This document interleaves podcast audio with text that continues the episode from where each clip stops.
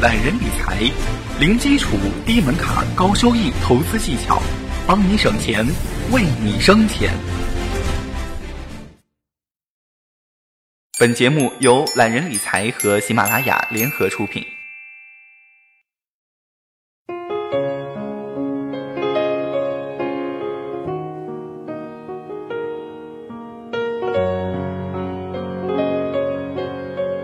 大家好，我是八少，欢迎收听今天的懒人理财。那么更多理财知识，请搜索关注微信公众号“懒人理财”。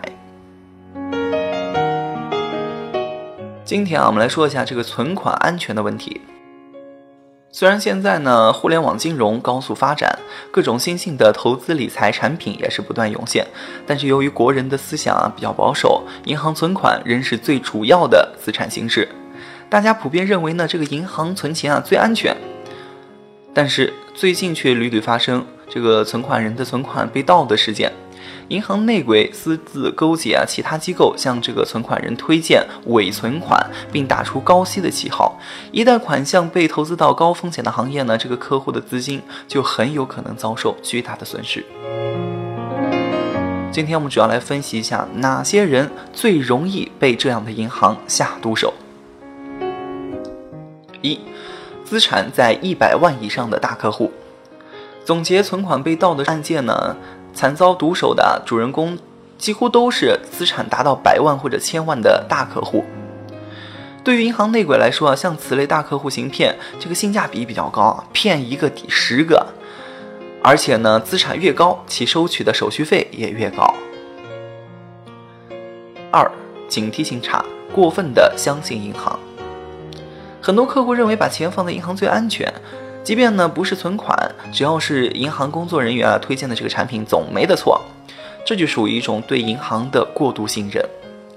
这类人还有一个特点就是啊从来没上过当，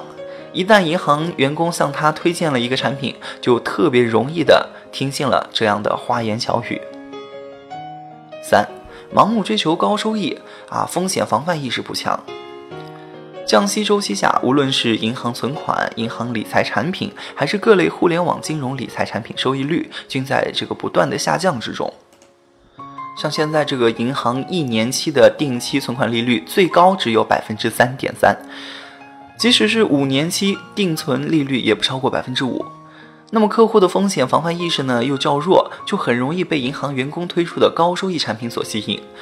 要知道，投资产品的收益与风险向来都是成正比的。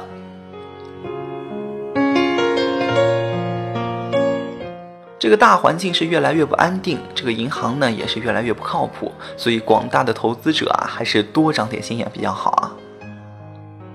微信公众号搜索“懒人理财”，学习更多的理财知识，帮你省钱，为你省钱。我是八少，下期节目我们再会。